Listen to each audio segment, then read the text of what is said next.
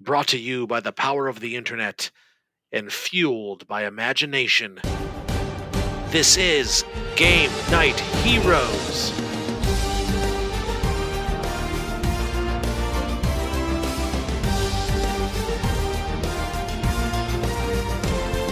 We toss dice and tell stories. The deeds of heroes await, and legends dare to be heard. This is Game Knight Heroes. Hello, and welcome back to the Game Knight Heroes. We are the Game Knight Heroes, and you can be too.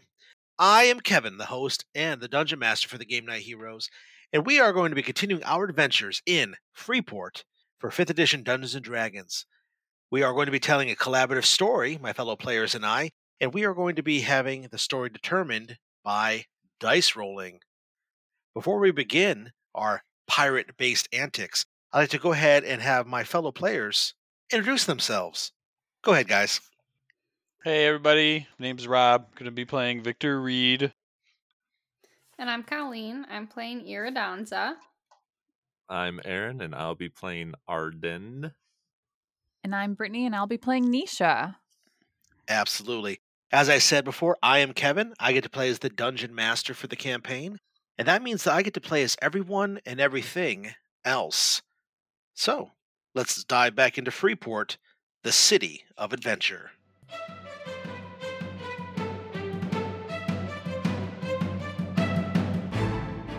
Previously on Game Knight Heroes. Having attempted to locate the artifact necessary to be the companion piece to the trinket that adorns Victor's blade, our heroes were unsuccessful in locating the gem in time. Now they have made their expeditious retreat to the Temple of Knowledge in hopes to save the temple from the clutches of the Brotherhood of the Yellow Sign. Once there, they have found that the Brotherhood is deep within a ritual of dark magics, of mortal danger, and of earth shattering consequences. For now, in the midst of this battle, the fate of the Temple of Knowledge may be decided. Our heroes have fought valiantly and acted decisively, but one of our heroes finds the grip of death and the end of his journey coming all too closely upon the heels of discovery. Our tale now resumes. Arden, you feel the mind whip lash out towards the head cultist again, and like before, you can feel it connecting with his form, but it's not taking hold the way that you would suspect that it would. If you could, please make a wild magic surge check for me. Oh, it's a one. That means we have a wild magic go off. What did you roll? A 91. 91. Okay. Good to know.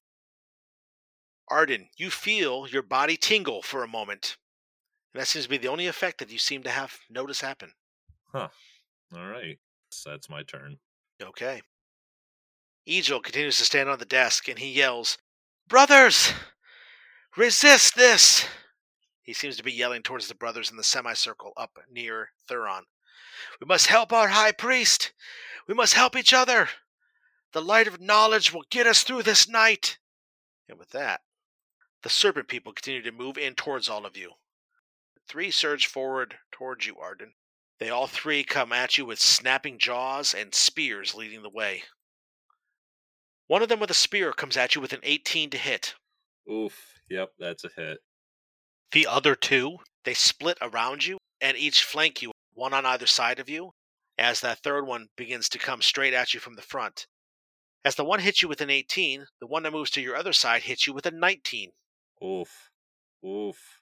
And the one who comes straight at you gets a natural 20 for a 25. Uh oh. You are going to take, from the one on your right, 9 points of piercing damage. From the one on your left, 5 points of piercing damage. And from the one directly in front of you that got the natural 20 and the critical hit, 18 points of piercing damage. Oh. Okay. So I'm at negative eight. Oof. Okay. As these three serpent creatures move up towards you and they surround you, the one stabs you with the spear and pins you to the ground. Another one takes his spear and runs it straight through your chest. And that third one who comes forward takes a spear and he runs it through your chest as well. The rest of the party, you watch as Arden, surrounded by these three, falls limp, impaled on their three spears. They all three rip the spears out, and he falls into a bloody crumple on the ground between all three of them. You can tell from the way he falls that this is not something he's getting back up from.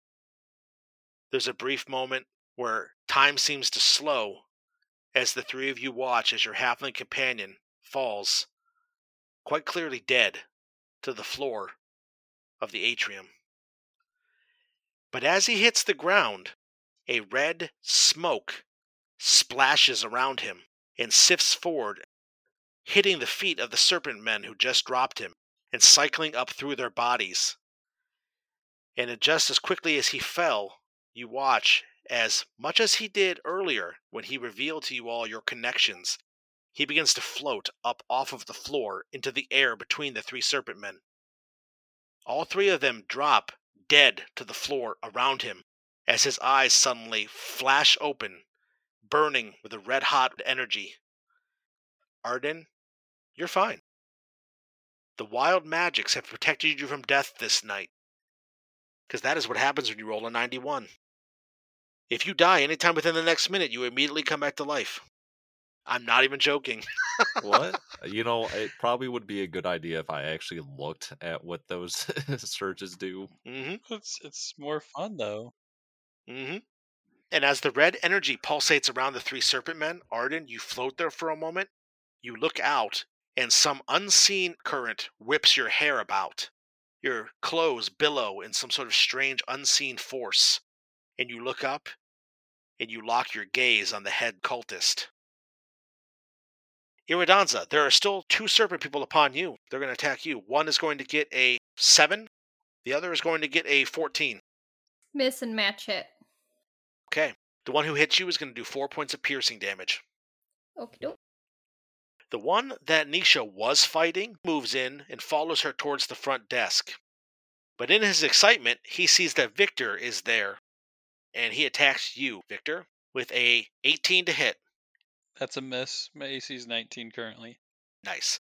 He swings the spear at you. You bring your long sword up, and there's a flash of that icy blue energy as it flashes through the atrium, and you knock his spear aside. Another guy who was in front of you, Victor, is going to attack you with a 12, which is going to miss. And then there's another one on your other side, Victor, who tries to come in towards Egil. You will get an attack of opportunity against him. Awesome. I got a 15 to hit, You certainly do. 13 points of damage. He tries to move past you and jump up onto the desk to get Egil, and as he jumps up off the floor, your longsword slices him clean in half. And now it's your actual turn, Victor. You look away from Arden floating in the air, some sort of unkillable being now. Perhaps there is something to him being the chosen one, as he told you on the deck of Scarbelly's ship. Huh. Neat. I want to move, and then I want to try to cast the spell Shatter, which is a 10 foot radius sphere. They need to make a Constitution saving throw. Okay. A 12, a 10, and an 11. All right. They are going to take 11 points of thunder damage each. Ooh, okay. And any non magical objects that aren't worn or carried also take the damage in the spell area. Victor, you move out of the range of the three serpent men that are surrounding you, and you jump and roll up over the desk next to Egil. You land on the other side, and you take the flat of your sword and you slam it into the desk as hard as you can. And there is a ripple of sound that pulsates out of the desk towards the three serpent men that were surrounding you.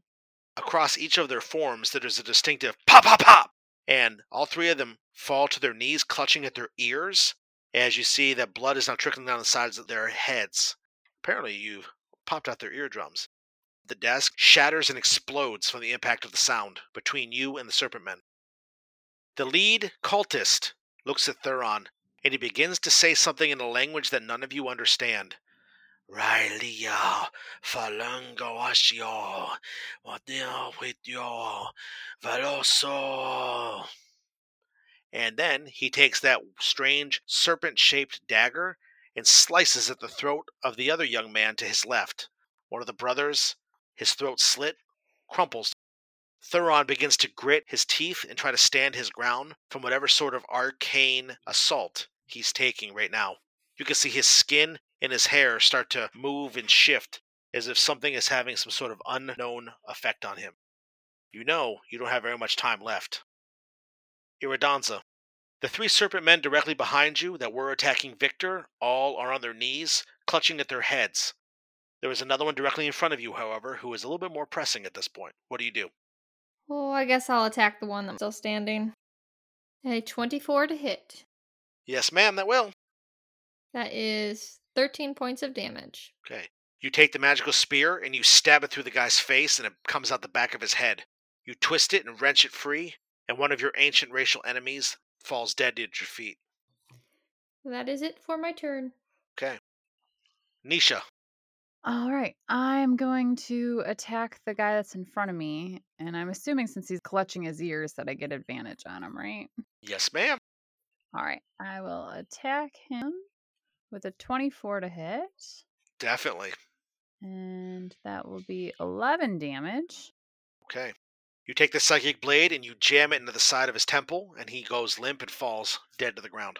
So I'll just stay where I'm standing. And th- since I can throw my psychic blades, attack the guy that was next to him in the right. And- As you stab the one in the temple, your psychic blade dissipates, but you form another one in your main hand, and you throw it underhanded straight towards the other one. 22 to hit. It will. Okay, and then 15 damage. It takes him in the upper chest and knocks him off of his feet. He twitches once and does not get back up. Arden, floating amongst the three serpent men surrounding you, they stand there in awe and surprise looking at you, not entirely sure what they're seeing. What do you do? All right, real quick. Uh, Yes. New body. Do full health points. Yes. Okay, then do spells reset or I'll adjudicate it that it restored you. I will say that all of your spells and all of your life comes back. Okay, so what I'm going to do with this group around me is I'm going to cast Thunderwave. Okay. I'm going to, at the same time, use one of my sorcery points to twin spell that. So I'll cast it twice. Alrighty. Right, so DC 14 Constitution save. Alrighty. All three of them fail because the highest any of them rolled was a 13. Oh, wow. All right, so they'll each take 12 points of thunder damage. Well, here's second one. Okay. One of them rolls a 7, one of them rolls a 5, and the last one rolls a 22. So go ahead and roll the damage again. Yep, that's 13, so he'll only take 6 for passing. Okay. Arden, you just flex your body, and the sound ripples out in a sound burst out in all directions around from you. The red energy glows about the chamber and slams into them. And as the three of them fly back off of their feet, getting buffeted by some unseen forces, two of them die, getting forced onto the ground, pulverized as if beaten by a hammer upon an anvil. The third one, however, does barely manage to stand his ground. A look of fear does wash over his features. Is that for your turn? Yep, that'll be everything for my turn. Normally, I would have you do a wild magic check for those spells, but I'm not going to have you reroll right this moment. Hey, sounds good. Egil stands there, holding the light of knowledge above him, and he says, Show fortitude, brothers! We will make it through this! He seems to be yelling to the brothers who are being sacrificed in whatever ritual it is that they're doing to Thuron. There's only a few remaining serpent men that you can immediately see. One of them is directly next to you, Iridansa, and he presses the advantage against you. You do see that he hisses at you. Your people and his people have a deeply seated hatred, so he is definitely going to be attacking you. A 17 to hit. That will hit. He takes his spear and he jams it into your hip. You take four points of piercing damage. And then he does try to press the advantage and tries to bite you. With a natural one, he gets a six. He bites himself. he bites out at you, but you deflect his face away. You take the back end of your spear and swing it up like a bow staff and crack him across the jaw. You could just roll a d4 and divide it by 2. Two points of damage. All right. Victor, about 20 feet away from you, one is still engaged in combat with Iridansa. I'm going to rush forward and try to slash at him with my longsword. Okay. Oh boy, that is a nine. You rush forward with the longsword and you swing it up, and he moves out of the way. That sinewy, quick movement like a snake, and you do miss him. Then I think I'm going to use Healing Word on Iridansa. Okay. So she is going to heal six points. Yes. Thank you. Very good. The head cultist continues to mutter and gesture in whatever this language is, and he slices the throat of another brother. He steps forward into the circle of dead bodies. He grabs Thuron by the front of his dark blue cloak, and he pulls the dagger back as the blood streaks up out of the brother and goes into the blade. The head cultist looks down at Thuron, and he speaks in a low tone that the heroes cannot hear. But we hear. Your treachery will not go unabated. Your blood will fuel the wrath of the unspeakable one. Iridansa. I attack the guy directly in front of me with my spear. He's also the one that I have the hunter's mark casted on. You got it. Natural 20, so 27 to hit. Oh. Yes, ma'am. And that is 8 plus 15 is 23 points of damage. Holy smokes. You take your spear and you jam it into his throat, and it twists and severs his head from his body. Perfect.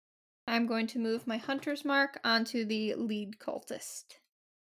You pull the magics that you used to hunt your quarry and you settle it down upon the lead cultist. Nisha. All right, Nisha is going to attack the guy that's in front of Victor with her psychic blade with a 22 to hit. Oh, yeah. That will be 12 damage. Okay. Your psychic blade streaks forward and slams into him, barreling him off of his feet. He's dead before he hits the ground.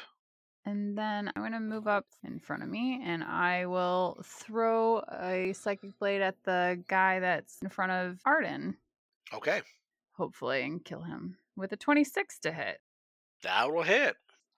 So nine damage to him. Alrighty. You jump up and spin through the air, releasing the psychic blade at the last moment. It streaks forward and takes this guy as well. Arden. Oh boy. As I transcendently hover in air, I shall target the lead cultist before he kills another one of the brothers. So I will attack, if I can, using the Tides of Chaos to actually get that advantage on the attack. You got it. So now I'll cast a Chaos Bolt at second level, and I'll also use a sorcery point, the Twin Spell it. So this first one, 20 to hit. Definitely hits. All right, so he will take 18 points of damage. Right. And then for the second one, a 25 to hit. It will. Another 18 points of damage. Okay. So, Arden, you float across the room and you feel the wild magic energies stronger, pulsating through you. You gesture, almost as if swatting away a fly or an irritant bug of some sort. And a chaos bolt streaks out of your right hand, lobs through the air, and slams into the back of the lead cultist. He seems to be interrupted from whatever energies that he was channeling to try to destroy Thuron.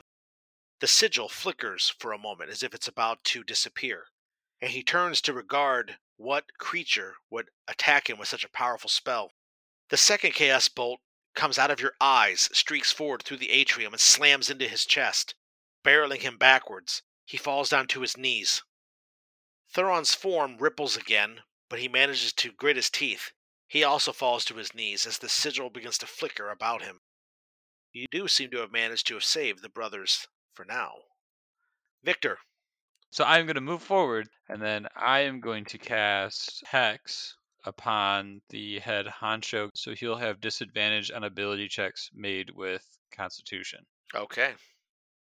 So then I'm going to cast Eldritch Blast, a 25 to hit him. So he will take a total of 15 damage, 9 force, 6 necrotic. Victor, you press the advantage formed by Arden and you channel through the sword. You feel the eldritch energy ripple across the blade. The eldritch blast streaks forward, hits the lead cultist square in the chest, knocks him down the rest of the way to the floor, and you watch as part of his cloak begins to singe and burn away, revealing his full serpent form. He screams in pain ah! as the white hot, icy blue flames lick about his body and burn him to cinders. Arden, you float for just a moment longer before resting onto the ground. The glowing of your eyes dissipates for a moment and fades. There is a moment of calm that washes over everyone as the fight comes to a close. That yellow sigil continues to burn in the upper part of the atrium. It flickers once, twice, a third time, before winking out of existence and disappearing. Nisha and Arden, in a way that you can't possibly describe to the others because they haven't felt the things that you have felt, you feel a presence leave the atrium, forcefully rejected out of the Temple of Knowledge because whatever ritual they had started was disrupted. You all see as the brothers who are kneeling upon the ground around where Thuron now is, down on the ground, holding himself. He seems to be in pain, his head lowered before him. The brothers all start looking around as if coming out of some sort of fugue state or some sort of strange spell. They seem to have their senses about them once more. And you notice that Thuron slowly looks up to regard everyone in the temple around you all. His features, however, are no longer those of the wizened middle aged man that you have come to know. Thuron's features have been replaced with scales and the ophidian head of a serpent person. His true form revealed. He looks up to regard the four of you who have saved the Temple of Knowledge this night, and he says, I believe it is time that we have a conversation. I believe it is time that you learn everything. Come, friends. Let us speak plainly about what has happened this night. Speak plainly? You're one of them! I can understand that perhaps you are a bit distressed, Lady Iridansa, but allow me to fully explain who I am and what I hope to accomplish, and perhaps I can assuage your fears. You have one chance, and only one chance. He looks at you, and the look upon his face, the finality of your words, you can definitely tell that he knows that you are serious. And he knows that whatever he does next will have to be done properly.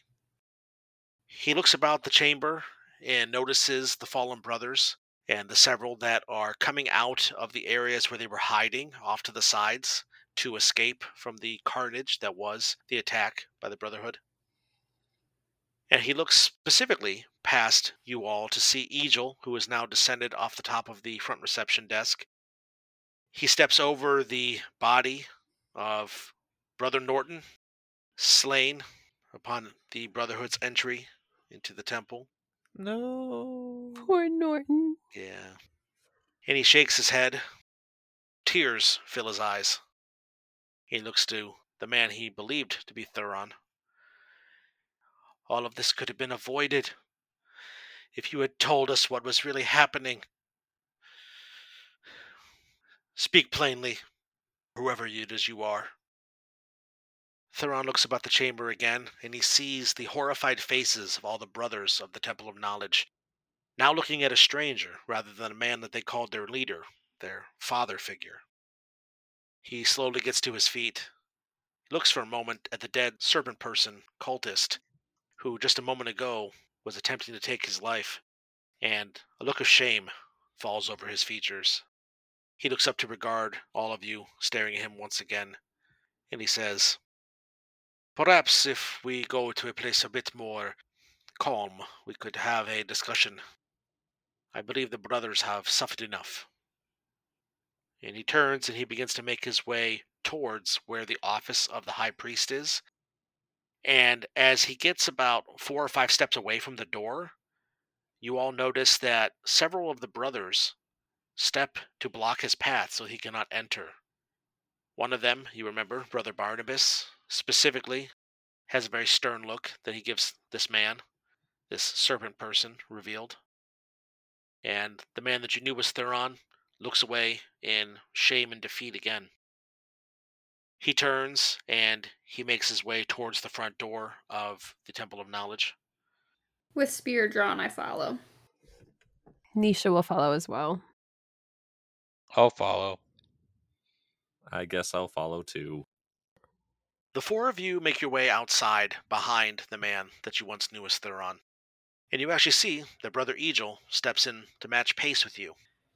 As he does so, you all see that outside, at the base of that fountain that is in the center of the temple district, the man who was Thuron has resumed that form again in the time it took you to catch up to him. It would seem he does not want whoever else might be outside to see him as one of the serpent people. And so it's a bit strange when you all step out there. When you all come up behind him, he runs his hands along the wet facade of the fountain, and he sits down on the edge of it as if a great weight is being lifted off of his shoulders. He lowers his eyes again. Here I must make my confession to you all. I have lied, it is true.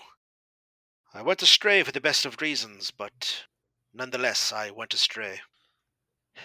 I can only swear to you that I had no part in the demise of Thuron, High Priest of the Temple. How did he die? I do not know. All that I know is what my part in this story is. So I shall begin at the beginning, and hopefully that will be enough for you. As we have seen, I am not Thuron. My name is Castallo. I am the last priest of Yig, god of the Velocans. He looks for a moment in the water as if he's seeing some distant memory dance across its surface. The Brotherhood were not the only serpent people to survive the destruction of Valossa with their intellects intact. Yig had preserved some of his faithful in the farthest corners of the world.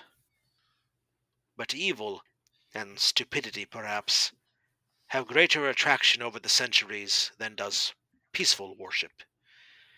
Many of my number reverted to simple animals, or worse yet, they joined the Brotherhood. Several years ago, a man came amongst me and my people, and he looks over to the cart where Lucius's unconscious form lies next to Passalor. He says, Lucius found us during his wanderings in a small mountain village far to the north of this island. I realized that the knowledge that he had accumulated might be able to lead us to closer communion with Yig. It was an understanding of the divine that has all but faded away over the centuries. So I made a bold choice. I followed him during his search, and eventually I followed him home. I followed him to Freeport. I slipped into this temple in human guise one evening to look through the scrolls that he had brought back from his wanderings. And while I was searching, I discovered the high priest dead at his desk. And at that moment, I made a very fateful choice. Perhaps not a wise one, or even a brave one, but one that made the most sense. I took his place, and I devoted myself to the study of the scrolls. I should have spotted Milos at once, and the treachery that he had, the purposes that he had for the Temple of Knowledge, but I was too engrossed in the work. When I learned of your adventures with the Brotherhood, I should have abandoned my charade. I should have told you who I was. But I was too greedy for the knowledge. Now I will render to you the only service that I can. Far too little, far too late, I hope not. I have learned in my time in the Temple of Knowledge that there is a great danger in the city of Freeport, and that its clutches drift all the way to the top of its hierarchy. I have learned that the Sea Lord himself Milton Drac is a member of the Brotherhood of the Unspeakable One, and that he has dark plans for the city indeed. Do you know what those plans are? It would seem that, based upon what I have heard you have discovered, what Egil has told me as he was told in the ramblings of Lucius, that he plans on revealing the full power of the Unspeakable One to the masses here in Freeport. That he somehow plans to summon the Dark God. He plans on completing the ritual that destroyed my home 2,000 years ago. This must not happen, he says, with a real look of determination. I watched as my civilization fell, and I could not stand to see that happen again. If they are successful in completing the ritual, and their dark deity comes forth to bathe Freeport in its madness, no one will be safe. No one will survive. He looks right at you, Iridansa, and he says, I do not believe I have to tell you how important it is to preserve every life that we can. I'm just gonna nod at him. You will forgive me, Sadarin, for the treachery against you especially. I am aware that my people and yours have a convoluted past. So, how do we stop this ritual?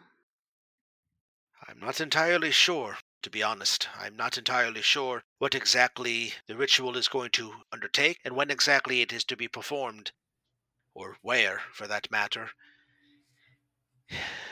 It would have to be a place of great power, a place of great dedication to the dark, unspeakable one. A place where the unspeakable one's yellow sign could reign supreme. I assumed that perhaps it was in the old city, or perhaps even at the Sea Lord's palace itself, but a place like that would be too easy for anyone to stop. The lighthouse. That's what I was thinking too. He just looks at you for a moment, and you see something pass in his gaze, a look of respect that he gives you, as if you figured out a great puzzle's answer that he could not figure out himself. It all makes sense. Think about it. He's been spending all of Freeport's money on building this lighthouse. When we visited the lighthouse, there was serpent folk all over, and I just could feel the cursed energy of the unspeakable one all over that island. and then I was attacked by the unspeakable one there and almost died. I would perhaps like to learn more of this tale, of what exactly befell you at the lighthouse. I know it was briefly brought to my attention before, but any answers that you might be willing to trust me with may be answers that I could use to perhaps figure out how to stop what is happening. It is a shame. I, any other of my brothers to the north would take perhaps too much time for us to find and to bring down here to answer more of the questions. So, unfortunately, we do not have the benefit of any other sages within the city who might know as much about the Valossan Empire as I would. Do you by chance know anything about a yellow stone? He looks at you. A yellow stone. Not precisely. Well, we were down in the Arkham shipping lanes and we found a chest. When I opened the chest, I discovered a yellow stone inside. And when I went to grab the stone, I was transported or having a vision. I'm not quite sure, but I'm pretty positive it was a meeting with the unspeakable one. He lowers his head and he says under his breath, After all these years, could they have possibly found it now? Found what? You seem to snap him out of something, and he looks up to regard you. During the ritual that destroyed Valossa millennia ago, there was an artifact that was used to try to summon and bind the deity to this material plane. An amulet, I suppose you could say, that had a gem of this color, of this purpose. It was thought destroyed when the ritual ceased to work, however. If they could have found it all these years later, it could be something that could turn the tide in the potentiality of whether or not the ritual is successful. Where is the stone now? I do not know. When I came to, it was gone. Hmm. That does not bode well if it is the stone I am believing it to be. Do you know what its connection is to this? And I show him my sword and the Ouroboros. He stands up really abruptly and he looks at the trinket and then to your face and back to the trinket again. And you can tell that he's quite shaken by what he sees. Where did you find that? I found it in a cave on the island of Tawik. That is a cursed item. One that precedes the fall of Valossa. During the time when the Brotherhood of the Yellow Sign was trying to summon their dark deity, they created an item that could amplify the magical powers of the priests of their cult. This item was said to have the combined power of both lines of the serpent people in it. If one could harness and channel this artifact's powers, that they could use it to summon the dark god, and could perhaps even use the dark god's powers themselves. If this is that, and he looks at it almost with horror, then you are in quite a bit of danger carrying it around, young man. So, if it could summon him, could it also destroy him? He looks to you.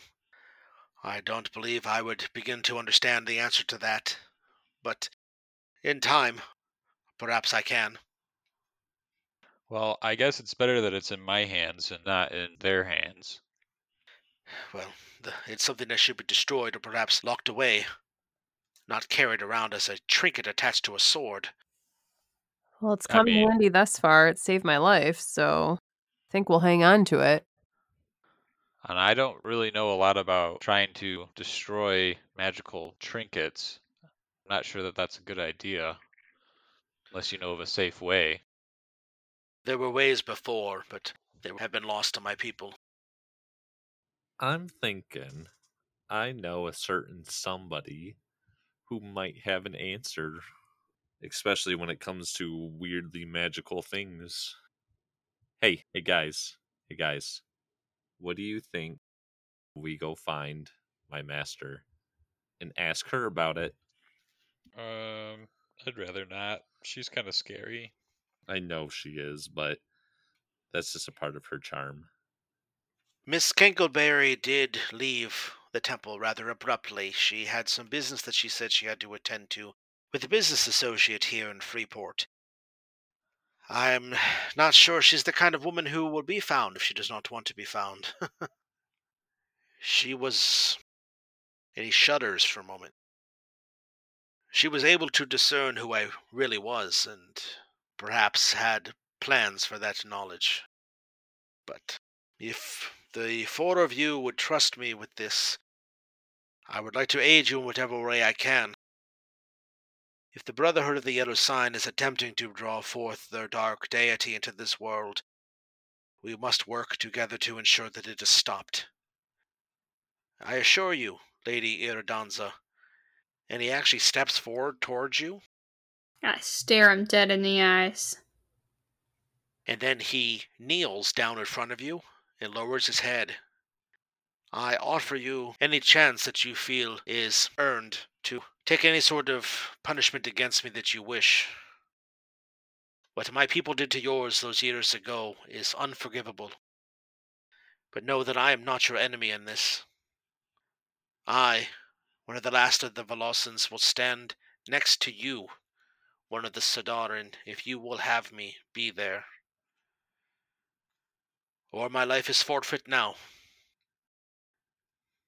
I do not trust you. I will never trust you. But I am willing to work with you. He looks up at you.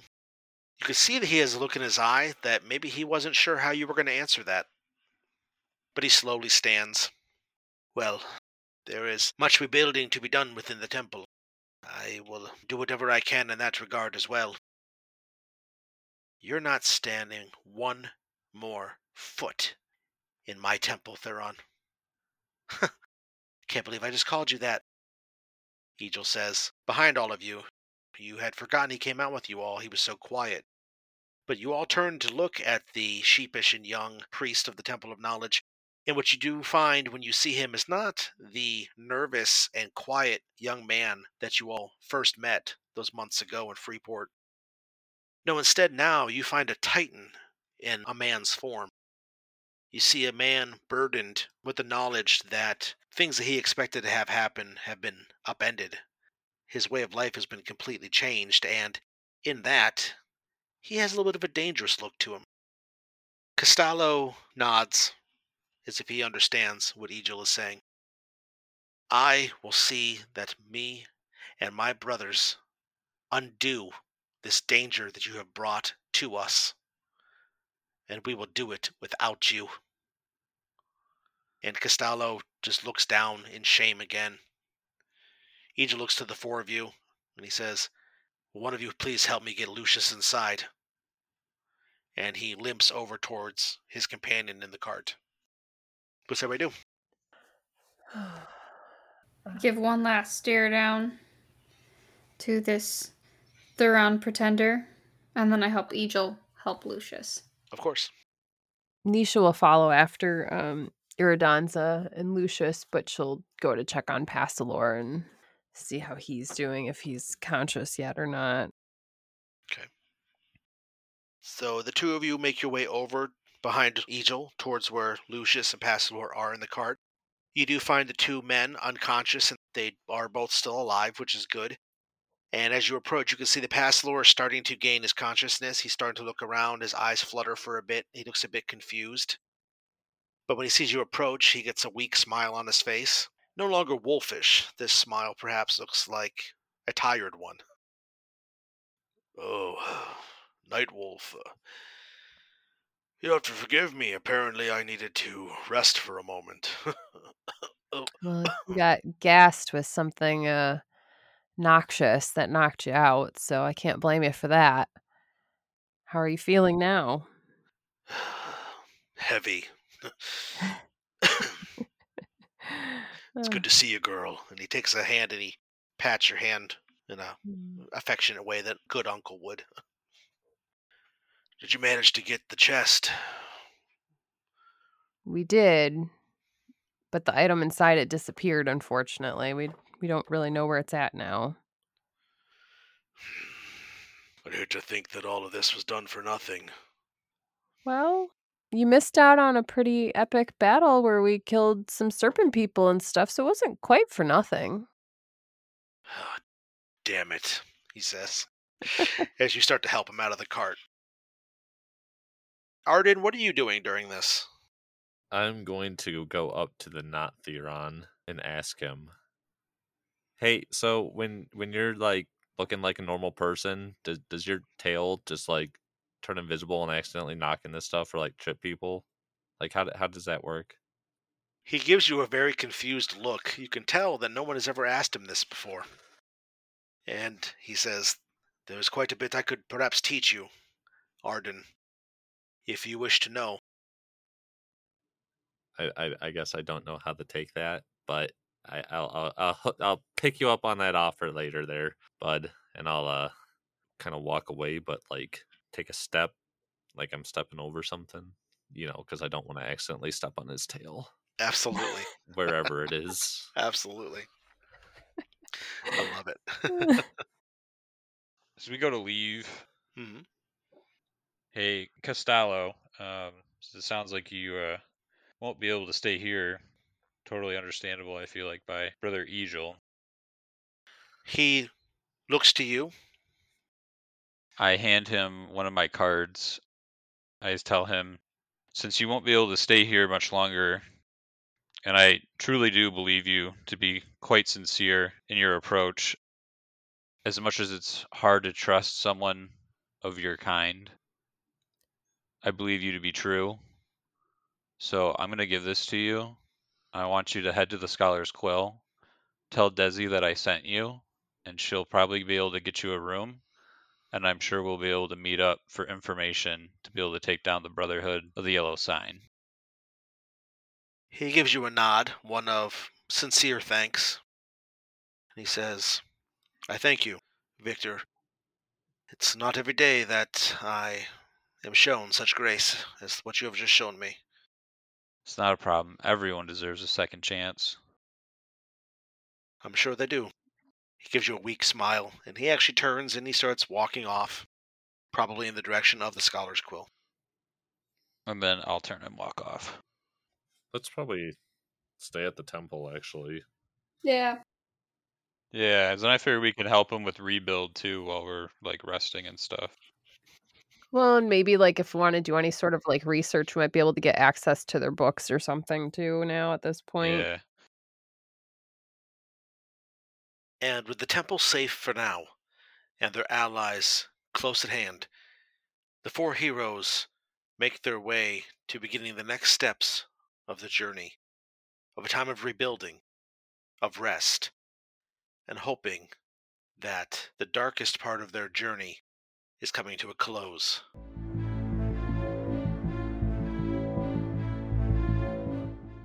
Wave Avenue is located deep within the merchant district.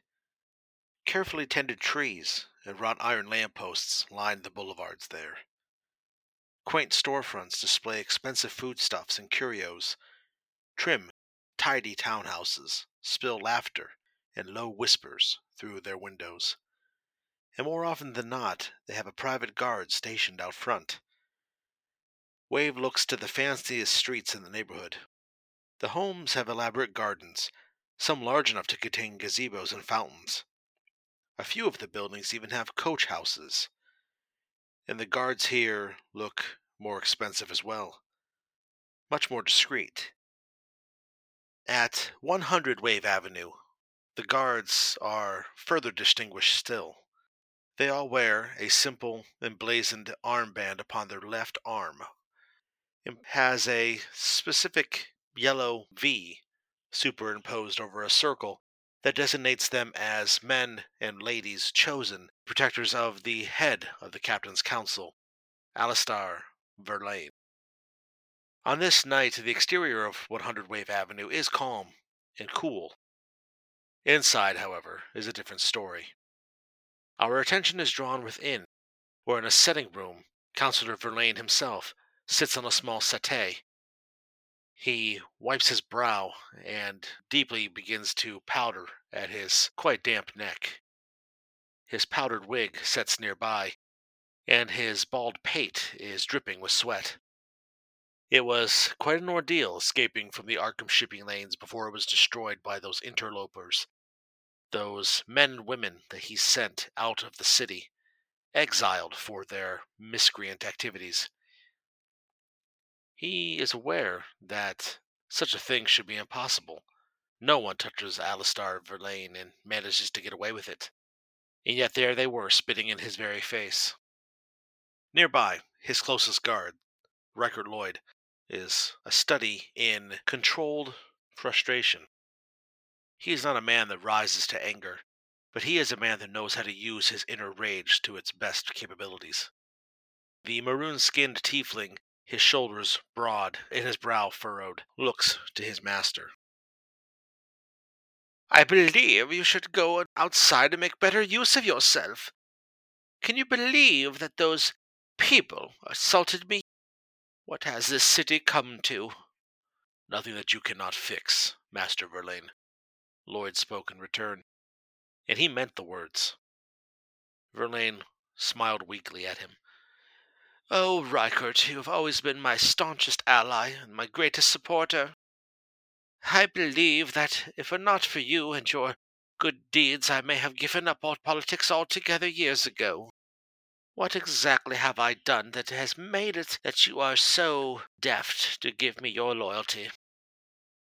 Riker Lloyd thought back to the time when he was a child, to the time when his skin bore him more than praise that this man gave him now, to a time where his appearance brought him much pain indeed.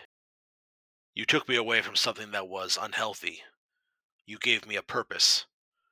You allowed me to become your guard when others would not. And because of that, I owe you a debt of gratitude. I owe you my loyalty. Verlaine waved him away with a flick of his wrist. Oh, Lord. Go outside, make the rounds, be sure that we are safe here. Who knows what else might happen? You sure you are all right, sir? Yes, of course. I simply need to collect myself. I will make a staunch report about this in the morning. We shall be sure to make sure that these four miscreants are properly dealt with. The Sea Lord himself has already looked into the matter, and he also designates them as fugitives and problems to this city. He will be sure that they are dealt with very accordingly. Lloyd nodded. He understood one thing above all others, and that was the importance of justice. As the tiefling took his leave, Alistair Verlaine slowly and painfully got to his feet, his corpulent form giving him much difficulty. He crossed over to a small bar off to the side of the room, where he began to pour himself his greatest liqueur. This was a night that rewarded the very best. First, it would seem that the four individuals that he had left out of the city had discovered his plan to help fund the lighthouse. They also seemed to have learned of the shipment that recently came in on behalf of Ental to be sure that the lighthouse was properly stocked with the proper brickwork. The fact that they attacked at the precise moment that they did meant that there was no other recourse. They must be dealt with very immediately. I must say, Verlaine, I'm quite impressed that you were able to actually get yourself a drink. In here I thought that manservant of yours did everything. Verlaine nearly dropped the bottle upon hearing the voice behind him, and he turned to see the small form. Good heavens! You just about gave me quite a death of a fright. Has anyone told you, Gavin Aetoris, that you should not sneak up upon men of council the gnome curled his mustachios. I believe it might have been mentioned before, but I am not one for rules. Verlaine scoffed. no, I suppose you are not. What are you doing here? Why were you not at the warehouse as we agreed? Well, something came up. I had to be sure that I was out of harm's way. Verlaine took a small sip of the liqueur. The fire cooled his chest all the way down. Do you believe that it worked? Verlaine spoke. It may not have been a question. Oh, yes, of course. But there's only one way to find out now, isn't there? Gavin had a wicked smile, and he brushed a finger absent-mindedly across his Van Dyke style beard. Shall we? He rose up off of the settee where he had seemingly magically appeared from the darkness around it, to cross the room. They made their way to a small panel behind the desk in the room, where Verlaine pulled aside a portrait, a tall, beautiful woman.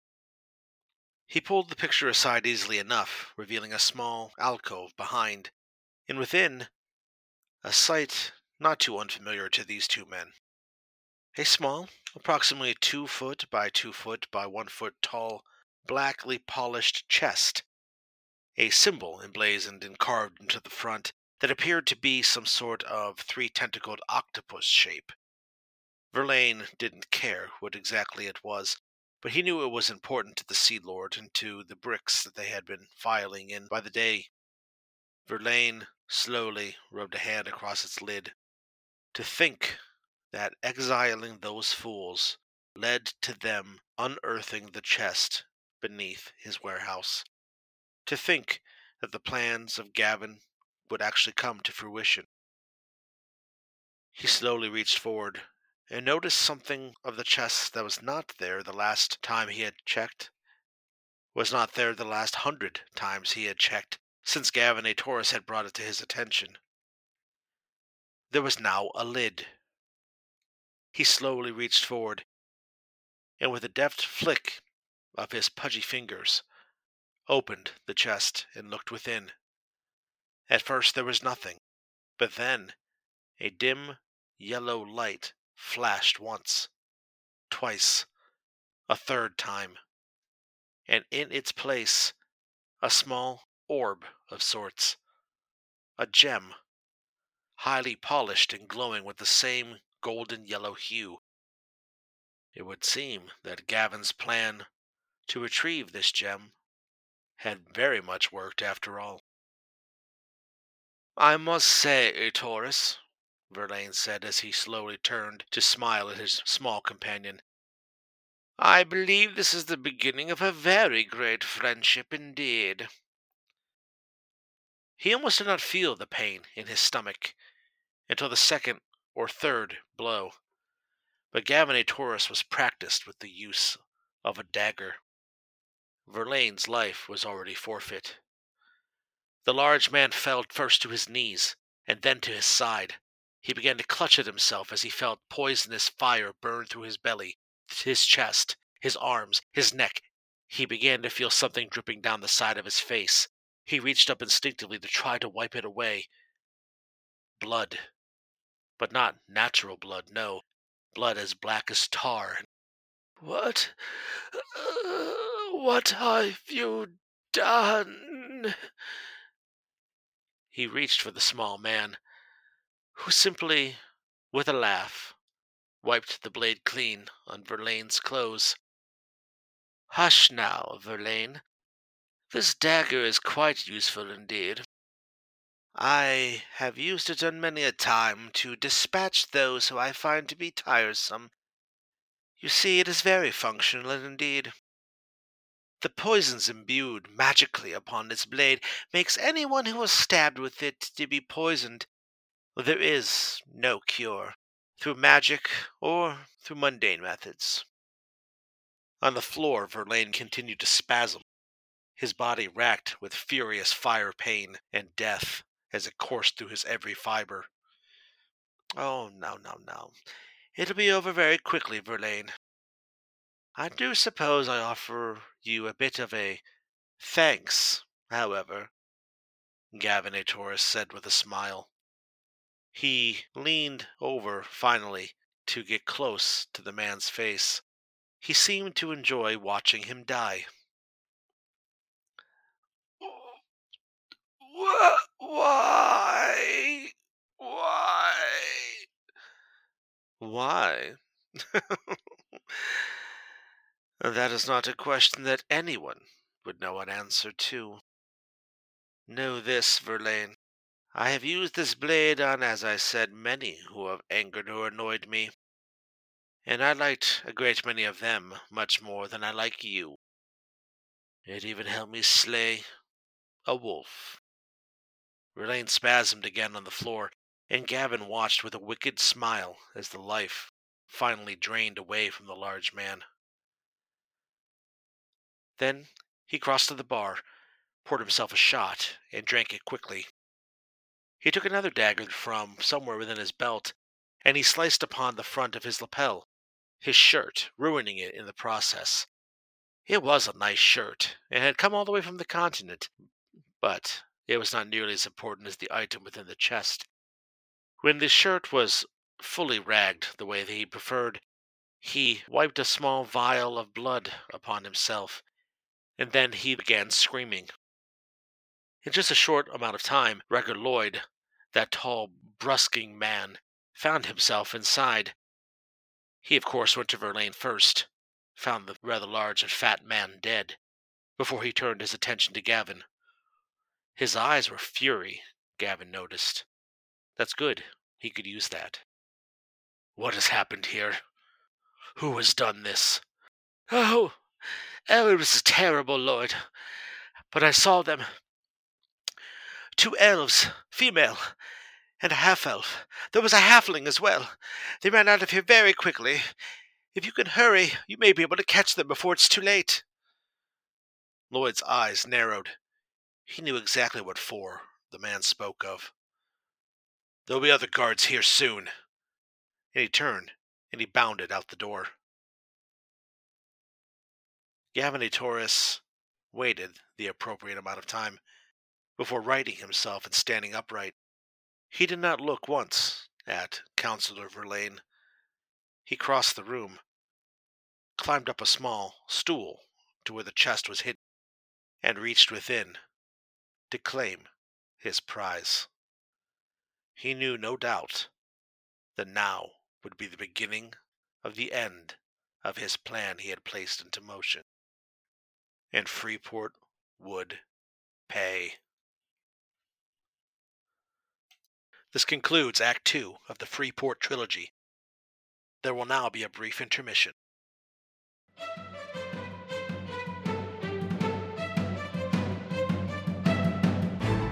Thank you for listening to the Game Knight Heroes. The tale continues another time. This was Freeport, Episode 20 Knowledge is Power. Please subscribe and give us a review. It helps new listeners find us and take the journey along with you and with us. We can be found on all social media at Game Knight Heroes. Please be sure to follow us for updates and for new information. We can also be found at GameKnightHeroes.com.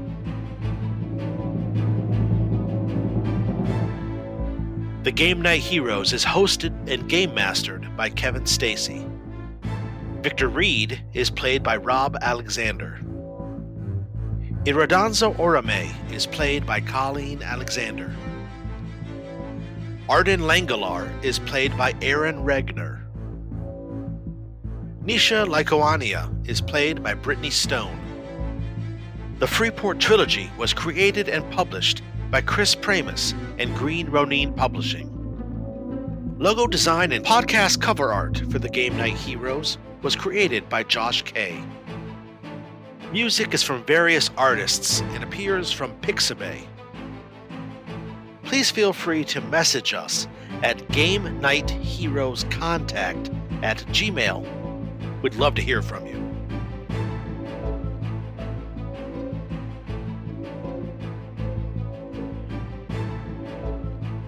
This has been a presentation of the game Knight Heroes.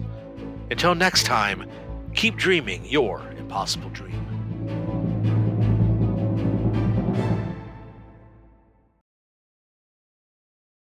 The only thing that we're missing out on is Desi's sweet, sweet cooking.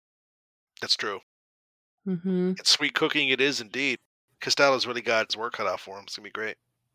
We're gonna send Arden over there to go get food and come back. He'll Set be our him on- DoorDash. Yeah, so you, you send him on food runs? Amazing. That's probably a bad idea because I'll eat it all by the time. That's right. This is true.